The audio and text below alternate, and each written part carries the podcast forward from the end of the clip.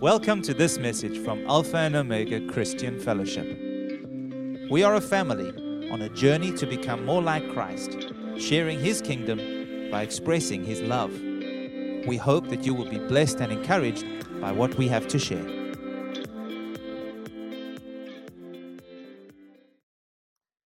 I'd like to begin this morning by um, giving honor where honor is due. I haven't stood behind this pulpit in four weeks.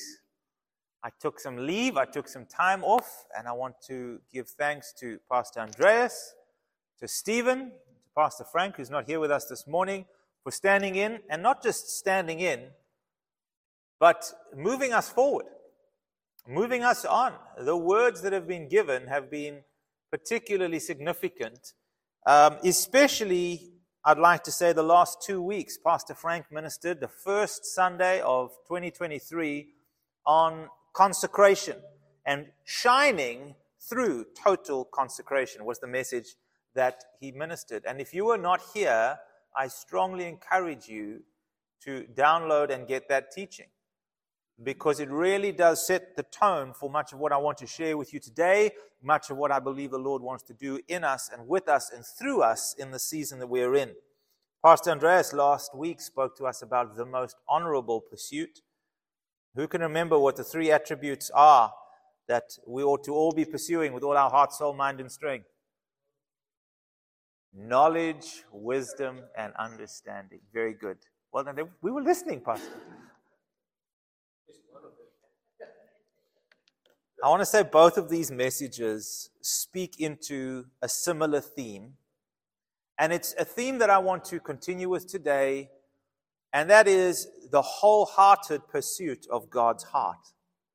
Isn't that incredible when we consider what Pastor Andreas has just shared with us, how he led us in prayer concerning what the Lord said to him this morning, of how much we forfeit and how much we sacrifice or we, we, we, we don't enjoy because we just don't understand how precious and important it is to spend time in God's presence.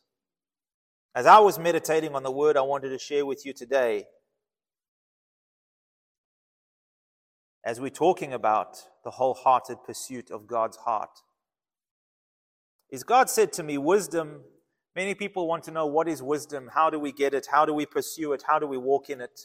And I've heard different definitions of wisdom. Um, for me, God just said something really simple this morning. He said, Michael, wisdom is simple. It's being fully devoted to living life God's way. That's wisdom. All the other definitions of wisdom are variations of this one simple fact. Wisdom for life is simply to seek to live life God's way and let His will for your life be found and established and walked in and expressed for in his will and his way there is blessing, there is life forevermore. I'm not going to depart from this theme today because I believe that this is the undercurrent for what God, to die, God, God desires to do in us and through us in this season. A wholehearted consecration to God, a wholehearted pursuit of His wisdom, of His knowledge, of the knowledge and understanding of God. The, the idea of wholeheartedness is the one that really is gripping me in this time and season. I realize that majority of us sitting here have walked and journeyed together with God and with each other for a long period of time. Many years, most of us. And that means we have an experience of God and we have an experience together of what the expression of our faith is like and what it looks like and what it feels like. But I want to say to you today the impression that I have on my heart is this is a measure but there is so much more. There is a far greater experience of God's presence that He desires to bring us into, and a far, far greater works that you and I could do to the glory of His kingdom. Our key scripture remains and carries over from last year. I know we celebrate calendar years, and that's good. It's nice. It helps us to, to set our hearts and minds and achieve goals and things. But I believe the word the Lord is still breathing over our fellowship is Isaiah chapter 60, verses 1 through 3 Arise, shine, for your light has come, and the glory of the Lord has risen upon you. For behold, the darkness shall cover the earth. Thank you, Eskom. And deep darkness the people, especially of South Africa. But the Lord will arise over you, and his glory will be seen upon you. His glory will be seen upon you. Can you say that? The Lord's glory will be seen upon me. It will be clearly evident. In other words, there is, a, there's an awakening to God's presence, to His love, to His mercy, that when you and I have that awakening, a realization, an impartation, an experience, the people around us will begin to see a difference. It will be His glory which resonates and and, and people shall see it. And as a result, verse 3, they shall come to your light and kings to the brightness of your rising. Is the, in essence, what this scripture is saying to you and to me is live out what you believe in such a way that others can see. That's the essence of it. That's the essence of so much of Paul's writing to the church is this belief that we have, this wonderful faith that we have in Jesus Christ. When it is lived out and applied and expressed, it becomes irresistible. It is so different to this world. You will either, it will either draw people to God or it will draw persecution to you. One or the other. People will either love it and be drawn to it, they will find and see the need for it in their own hearts and lives, or they will utterly resist you and sometimes vehemently.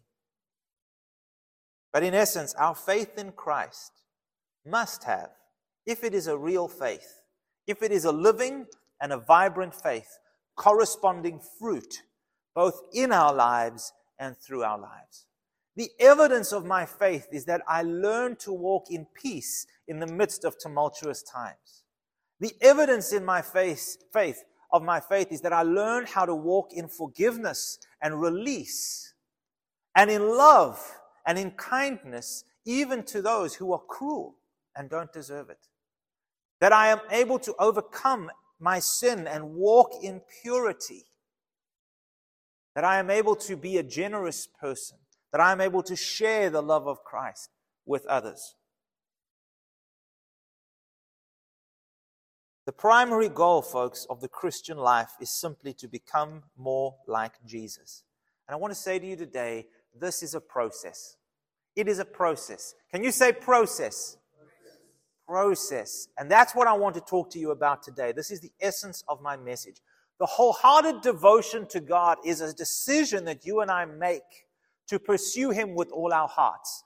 But that pursuit and that coming, becoming like Jesus, is a process. It doesn't happen overnight. There are moments, it seems, where God breathes on us, and it's almost like a, like a, like a nitrous booster in, in the engine of a vehicle. It sort of pushes us along with a huge thrust and we move forward in our, in our spiritual growth and development. But there are other times where it's, it's chugging along like a tractor, plowing the field week by week, day by day, hour by hour. But my question to you today, and I'm hoping that you've got a notebook and that you, or if you don't have a notebook, I encourage you, take out your device, send yourself an email, make some notes, because I'm actually going to be asking a lot of questions. And all the questions I ask really all come down to the same thing. So in reality, I'm asking you, going to be asking you the same question over and over and over this morning. And the purpose of asking the question over and over is that I want you to think. I believe God is wanting us to think, to stop, to evaluate, to ask ourselves a question or some questions this morning. And so, as I'm asking these questions, I want you to write them down so that as you go into this week, I want you to look at them and think them through and ask yourselves these questions because these questions need to be prayerfully thought through. The first one is this if we're talking about the, the, the, the spiritual growth and development of our faith and becoming more like Christ, here's question number one Where are you in the process? Where am I? In the process of my spiritual growth and development? Where am I in my becoming more like Christ? That's a difficult question to answer, but it certainly produces a way of thinking because we, we, we have to evaluate and say, I realize that in this part of my life, I've got a long way to go. My thinking here is way short. But I realize that in this part of my life, I have seen growth and I'm grateful. And we give God praise for that. So, number one, where am I in the process? Number two, what is the next step that you need to take in your own spiritual development? What is the next step that you need to take in your own spiritual development? You see, what these questions do is they help us, number one, evaluate where we are, but number two, they help us to take ownership of our journey of spiritual growth. You see, the responsibility of your spiritual growth is not up to Jesus. It's not up to your pastor. It's up to your, it's up to you. It's not up to your spouse. They may help you. And your pastor will help you. And your friends, if they love you, they will help you and they'll encourage you on this journey. But there's a measure of ownership that sometimes we lose sight of because we get stuck in the run of the mill. We're about to get into this year, and we have been, no doubt, planning your schedules, extramural activities if you have kids. What is your calendar going to look like? When are we maybe going to take holidays? What are there are many things in this time of the year where we are thinking and we're planning to say, where, where am I going to grow? What do I want to see in my work development? What do I want to see in my family and my friendships? The question I'm asking you to ask yourself this year is what do you want to see in terms of your spiritual growth this year? Where are you? And what is that next step? And don't compare yourself to anybody else. My next step is going to be different from your next step. But until I define my next step, I will simply be a spectator in the process of my spiritual development, somehow leaving it up to God or the powers that be to cause it to happen. And the truth is, God will. But the way he does that very often is he does so by exposing our weaknesses so that we can see them and be forced to deal with them. Yet when we are proactive and we say, Lord, I understand this is a process, what is the next step for me to develop myself spiritually? Then I begin to be a partaker in the process. During a conference I went to last year, there was a pastor by the name of Marius Gradwell. He's a South African gentleman. I think he ministers out of East London. He is uh, within our sphere of Church of the Nations. And the theme of the conference was church planting. And Marius took one of the sessions because he had planted many churches within various communities throughout our country. He'd been, that's been really a gift that God has, has used him mightily in that regard. And he was talking about when you, just some of the practicalities of sending out sons, planting them in a field, in an environment of people. And once people begin to gather, the first thing that needs to be done is elders need to be appointed to oversee the flock and to govern this new life and this new church, this new body of believers that are coming together. And as he was sharing various things, at the end of his session, there was a question and answer time. And in the question and answer time, a gentleman raised his hand and he said, You've mentioned things about establishing order and setting in place elders to govern the, the new work. When do you appoint a pastor? And the answer that Pastor Marius gave really impacted me, and I hope it'll impact you today as well. He said, That's a very good question. He said, We make it a point not to appoint a pastor, until every single person in that church, in that life group, in that congregation, in that setting knows and deeply understands that they are all called to be ministers of the gospel, ministers and workers in the gospel, and that they need a pastor to equip them for the work of ministry. Then together they will appoint a pastor that they recognize who will be able to work with them teach them, train them, and raise them up to be workers within the ministry. He says, if we do not have that very basic ground level understanding, what ends up happening is people appoint a pastor who spends uh, with the expectation that he is there simply to meet their needs. And you end up eventually with a, a country club setting where we come once a week and we get encouraged and we'll, we'll support the pastor, we'll encourage him, but it's his job to do the work. And his work is to minister to us, which is the complete wrong idea of what the Bible teaches. That really, really struck me. And it made me question where are we as a spiritual family? What is the ethos that we have truly embraced? And how is that expressed? It's one of the reasons we started our Love at Work workshops last year. That we can remind ourselves that every time we come together and every time we go apart from one another, that we are servants of the Lord and it is a delight and a privilege to serve God's people in the world around us. Ephesians chapter 4, verses 11 and 12 says that he himself, being Christ, gave some to be apostles and prophets and evangelists and some pastors and teachers. Verse 12, for the equipping of the saints for the work of ministry, for the edifying of the body of Christ. That means that the role of the pastor is not just to encourage the people, but my job is to help equip you for the work to which God has called you. Amen? That means you need to be well aware of what it is that God has called you to do. You see, the effectiveness of being equipped depends on the calling. Imagine rocking up at a university and saying, Hey, I'm here to enroll. What course would you like to enroll in? I don't know, just any course. You know, what do you want to do? Oh, I have no idea what I want to do. It's, it, it's, it, it makes absolutely no sense. A, play, a university is a place of equipping. A, a, a college is a place of equipping, and you go and you enroll for the purpose of to be equipped for a specific task. I want to say to you spiritually, you and I each have a specific gifting and a mandate from God that He desires for you and I to live out and work out in our lives. Works of ministry simply means works of service. And your gift set and your personality will already be strong clues to you as to which direction the Lord would have you exercise your gifts to be an encouragement to the body around the body of Christ around us. Every one of us are here so that we can be equipped for works of service. You see, there is purpose beyond just our own personal edification. When we come together on a Sunday, when we gather in a Bible school meeting, when there's a midweek meeting, when there's a Sunday morning prayer meeting, there's purpose beyond just our own edification. We realize that there's a grand purpose, a grander mission I spoke to Siobhan this week. I said to him, We need to get our vision and mission back up on those walls pronto. Our mission to extend and establish the influence of God's kingdom in our city and beyond. Our vision, how do we do that? By equipping the saints for works of ministry.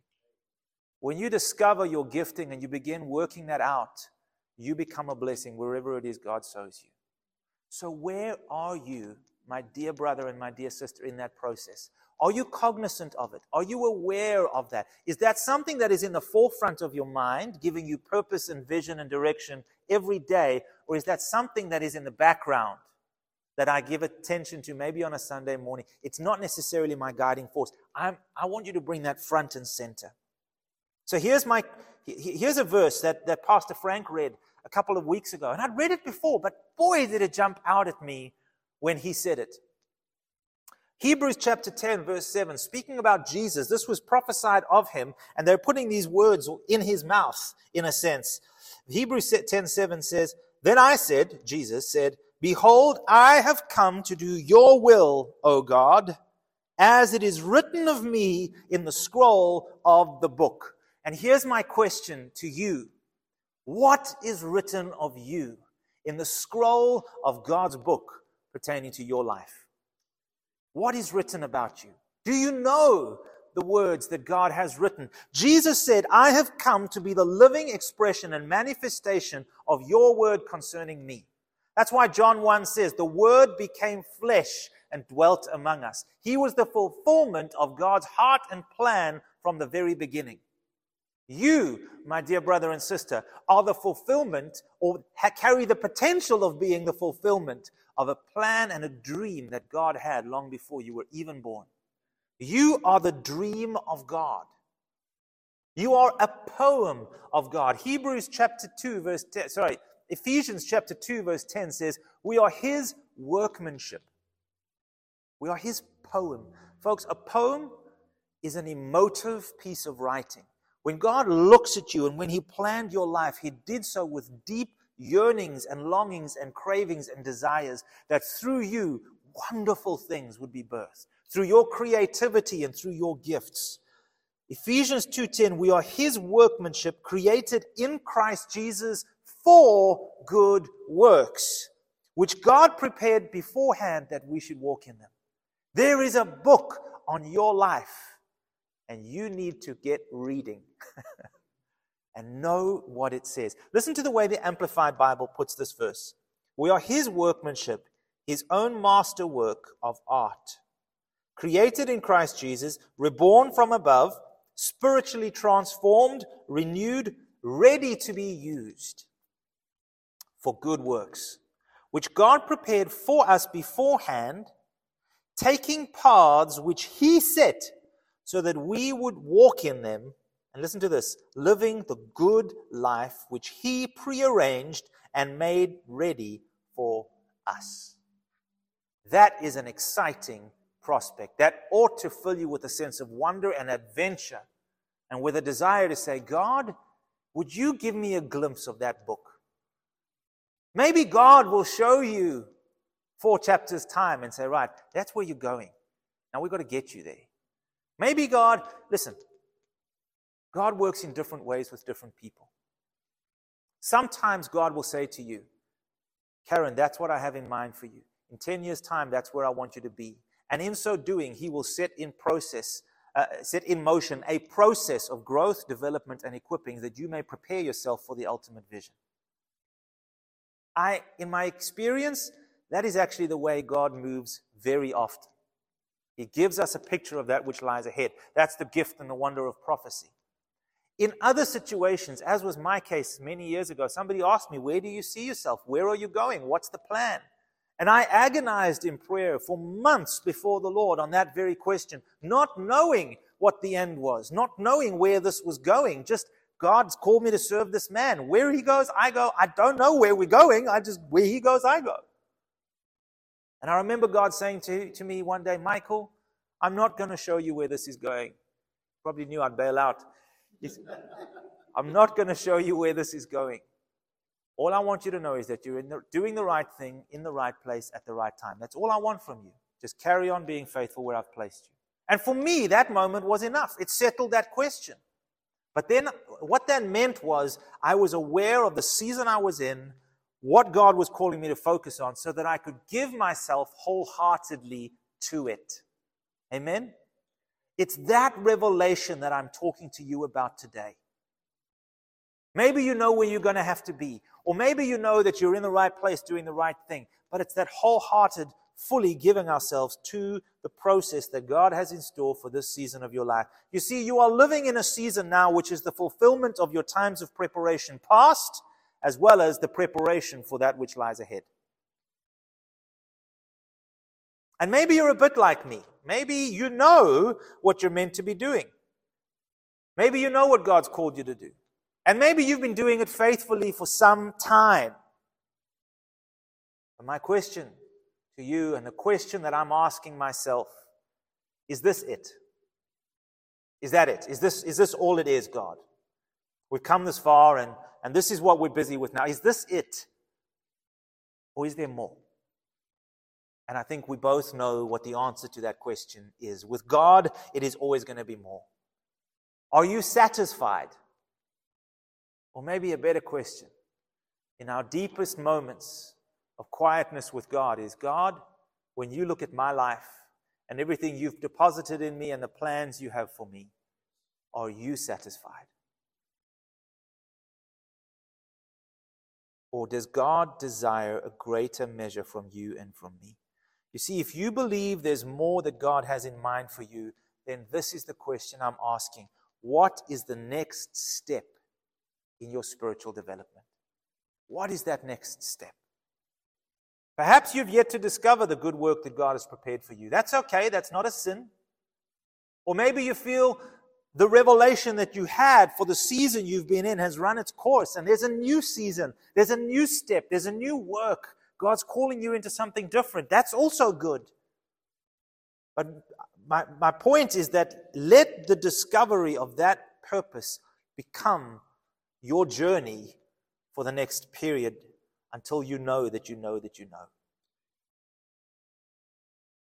So that you may give yourself wholeheartedly to the things for which Jesus gave himself wholeheartedly for you. So, how do you measure the progress of your faith? Maybe you've been a believer for a long time. How do you measure the progress of your faith? I believe there's two aspects of this, and here we have two more questions, and I want you to write these questions down as well. Number one, by asking, What is it that I want from God? That is actually a very revealing question. What is it that I want from God? And I want to just give you a moment to ponder on that. What is it? If I had to ask you now, and I won't, but if I had to say to you, right, Megan, what do you want from God? Lisa, what do you want from God now, in this time, in this season? Uncle Nick, what do you want from God? What are you wanting? What are you asking? If I had to ask you that question, I want you to kind of get that in the forefront of your mind. Because I believe God loves it when His children come to Him and they look to Him as a loving, generous Father. But our level of maturity is so often revealed in this very one question. Because when we are immature, the things we want from God revolve completely around us, our own comfort, and our own well being. That's why this question is such a revealer of our level of maturity and our state of heart. But if the things I'm wanting from God are beyond myself and they pertain to the lives of others, to the glory of His name and of His kingdom. God, I want souls. God, I want more of your grace and your power that I may better represent you. It demonstrates that this is not about me. Something has checked in, and I am progressing and I'm growing. The other question by which we measure our progress of our faith is by asking, What is it that God wants from me? The one is good. God this is what I want from you. What do you want from God? Ask that question. And by the way, listen, there's nothing wrong or sinful about asking for personal things. God invites us to do that, He calls us to do that. And in a sense, those who have learned to do that and throw all their expectations upon God are those whose faith has come to a level of maturity where they know and they can depend and rely on the faithfulness of God's grace and provision. But the second question is also a telling one. In this season, if I'm evaluating where I'm going to go and I'm evaluating the development of my spiritual walk and I want to take ownership of this, the primary question is going to have to be in this moment, God, what is it you are wanting from me? Is it more time? Is it discipline or in a particular habit here? Is it more generosity? Is it a change in attitude? Nine times out of ten, that's where it starts, by the way. What is it, Lord, in this moment that you are wanting from me? Maybe it's just that realization of again saying, God, I've lost sight and I've taken the reins of my life, and right now you're just wanting me to hand over the reins. You see, there is a grace that has been released over our spiritual family in this time and season that we are in. There is a grace, and God is at work in this area. And the things I'm talking to you about are not a matter of toil and struggle and strife, but they're a heart's response to a loving Father that is calling out for his bride.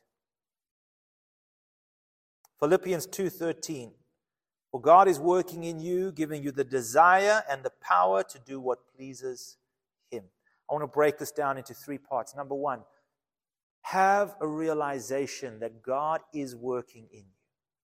Not just that He wants to work in you, that even when you're oblivious of it, God is working in you. God is working.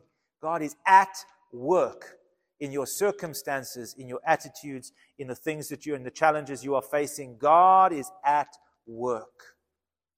Number two, and He is giving you a desire and He is giving you His power. You see, the things I'm talking about today, they require a, a measure of passion, a measure of desire. You don't pursue something you do not value, and you do not go after something you do not want. Amen? There is a desire required, and God is, this is the work He is doing. He is working in your heart to give you the desire for the things that are on His heart. And so it's not about more effort, it's about greater yieldedness to this work that God is doing to give you the, both the desire and the power to do what pleases Him. Folks, all of this is so that you and I may live a life that fully pleases God. Say, pleases Him. You see, when this becomes my motivation, everything else becomes a lot simpler. My motivation is simply to please the Lord. And we need to understand what I'm saying now correctly. Because the only thing that truly pleases God is the manifestation of the life of His Son. The Bible says that your good works and my good works, they're like filthy rags in the presence of God. This is not about more effort. The works we're talking about are not doing more stuff through self effort and, and natural means. We're talking about an overflow of the life of Jesus Christ within us. 2 Corinthians 5:17. If anyone is in Christ, he is a new creation.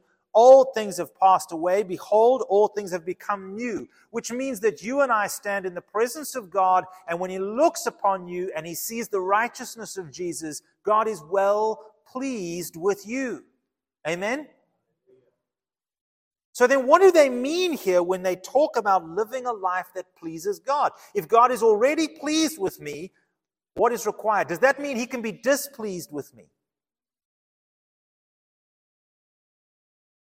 The struggle that we have is that we do not live perpetually from this place and position of Jesus within us, the place where the, ple- the pleasure and the presence of God resides. You and I still give in to our flesh. We still yield to our self centered ways. And when we do that, we grieve the heart of God. We do not bring pleasure to God. You see, I am well pleased with my daughters, but sometimes I am not pleased with their behavior. Sometimes I know God is pleased with me, but sometimes I know He is not pleased with my attitude. While we are positioned and empowered to live lives that please God, we often get caught up in living lives to please ourselves. And that is the antithesis of what it means to please God. I can truly, I can't truly give myself to pleasing God while I'm trying to please myself at the same time. And so here we have this idea that Paul speaks in Philippians that God is working in you to give you the will and the power to live a life that pleases Him. He echoes the same idea in 2 Corinthians chapter 5, verses 9 to 10. The Amplified says, therefore, or verse 9, sorry, therefore, whether we are at home on earth or away from home and with Him, it is our constant ambition to be pleasing to Him. These are saints. They understand that they are saved and that God is pleased. He was pleased to save you. Dearly beloved, God was pleased to send His Son to die for you because He loves you. It is our love for Him that causes us to want to live a life and to do the works that we know bring pleasure to His heart because they manifest His nature in the world and they are powerful. And so Paul is saying here it is our constant ambition to be pleasing to him. Colossians 1, verse 9 and 10. This, this is piggybacking on what Pastor Andreas shared last week. So we have not stopped praying for you. This is Paul praying for the Colossians. Since we first heard about you, we ask God to give you complete knowledge of His will and to give you spiritual wisdom and understanding. Verse 10. Then the way you live will always honor and please the Lord. And your lives will produce every kind of good fruit. These are the good works we're talking about. And all the while, you will grow as you learn to know God better and better. I want and I desire for myself, for each one of you, and for our spiritual family for this year, 2023, to be a year of growth a year of process, a year where we take another step and we take ownership of our spiritual growth and development. And we don't sit by and hope something will happen if I come to church enough times, but that I'm very deliberate about knowing I need to work on this area in my heart, in my life, and my attitude. And I give myself to the process of spiritual growth. As we do so, the likeness of Christ will grow in us. As that happens, the works that we do and the way we do what we do will become works of righteousness and produce an abundant fruit. And as we do so, yes, I believe also we will grow numerically because our influence will increase. Now, I want you to understand when I say growth, my primary measurement by this is not numbers. My primary measurement by this is simply your testimony. That, for example, Nicola will know and say to me, Michael, this is what I believe God is calling me to work on and speak on this year. This is the next step in my spiritual growth and development. And that by the end of this year, by June, March, April, May, whenever it may be, she said, This is what God has done. And this is what God has done. And this is what God has shown me. And this is the habit that I'm now walking in. And this is the lifestyle change that has occurred. And this is the fruit and the blessing that is being measured back to me. And this is the impact that this is having on that person's life.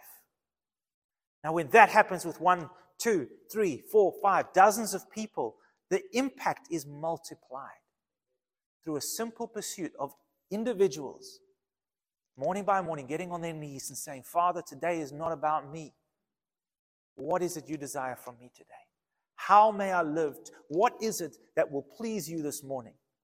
Michael, that attitude that you had with your wife yesterday, it would really please me if you'd change that and go and sort that out with her. I'm having a finger wagged at me here. That current flows both ways. Just remember that. may seem small. Listen to me, folks. It may seem small, but those tiny acts of obedience add up. And the interest compounds.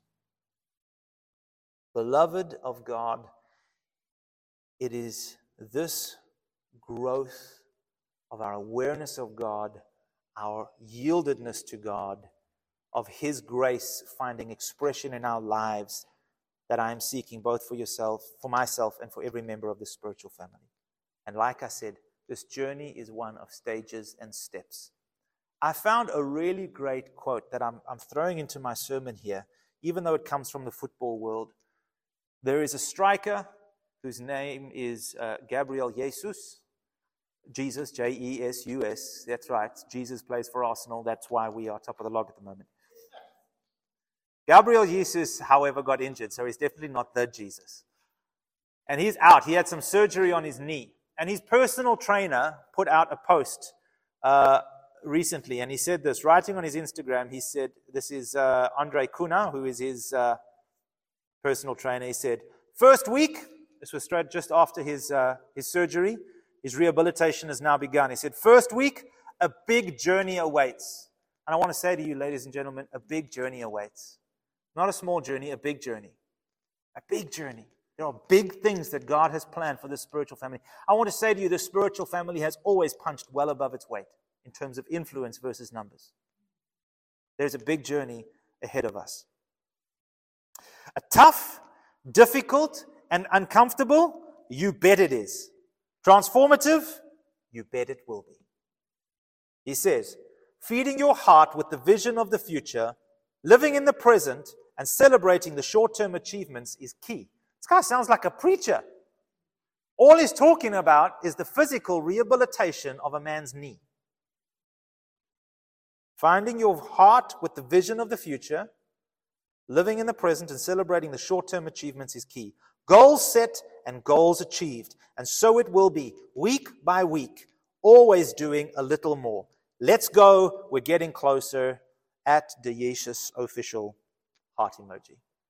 That was his post. I really like that. Because I think that speaks so much of where we're at. Sometimes we have maybe, maybe, maybe we've been injured emotionally. Maybe we've been injured spiritually. Maybe we've just become lazy and apathetic. Maybe we've just become fat and unfit. I'm saying to you, no matter where you are, no matter what state you're in, no matter your level of spiritual fitness, where are you now and what is the next step that you need to take? That is the question. And when you can answer that question, when you know what is written in God's book for you, what the next chapter is, what is the title of the next chapter? Michael's Journey to Spiritual Fitness. Oh, this sounds like a good chapter. I want to read it. How about you? Alpha and Omega Christian Fellowship's journey to spiritual fitness and vitality.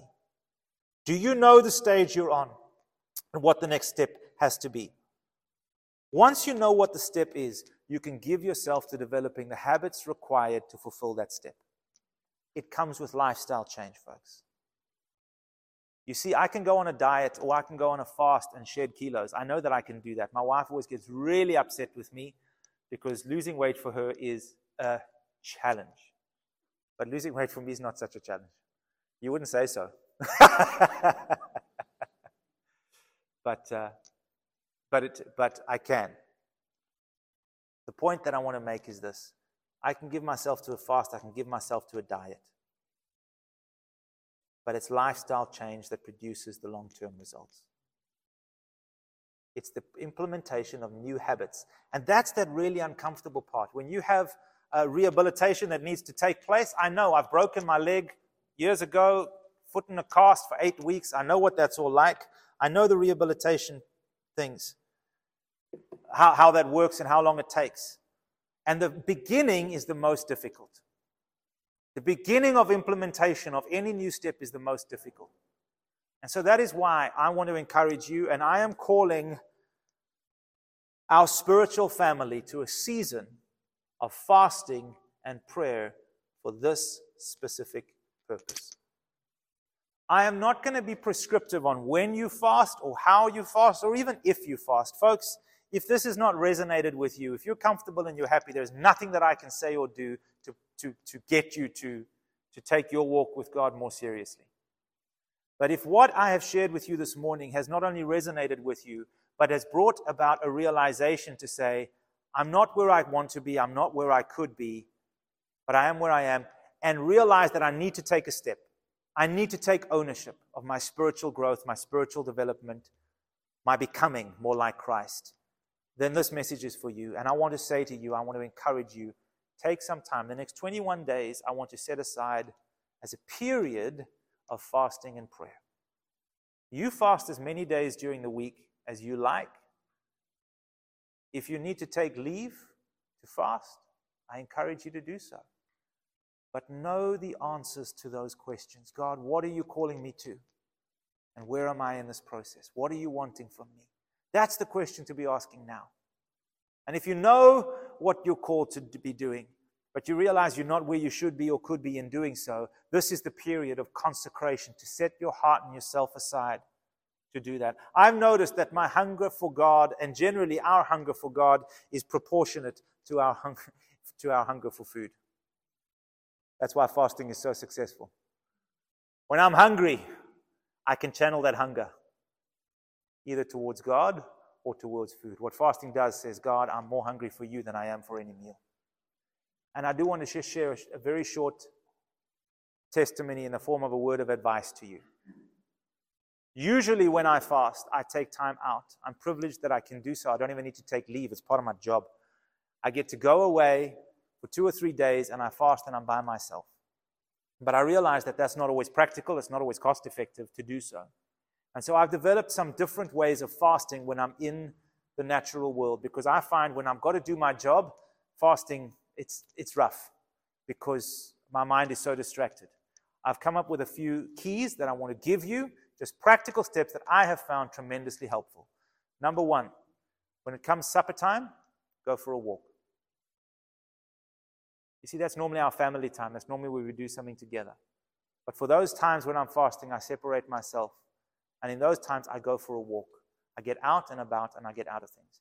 Number two, if you are fasting, please make sure that you are fasting social media, that you are fasting news, that you are fasting the radio, that you are fasting all of these things that we are so, I don't know about you, but I often find my natural knee jerk reflex is to do this. sit down and I do this. I look at my device. And I start watching something and I do this. And I wonder what the weather, and I do this. And as soon as I'm wondering what the weather is, I found out what the weather is. Now I'm wondering what's in my email. And now I'm wondering, man, I struggle. I've got to put that thing down.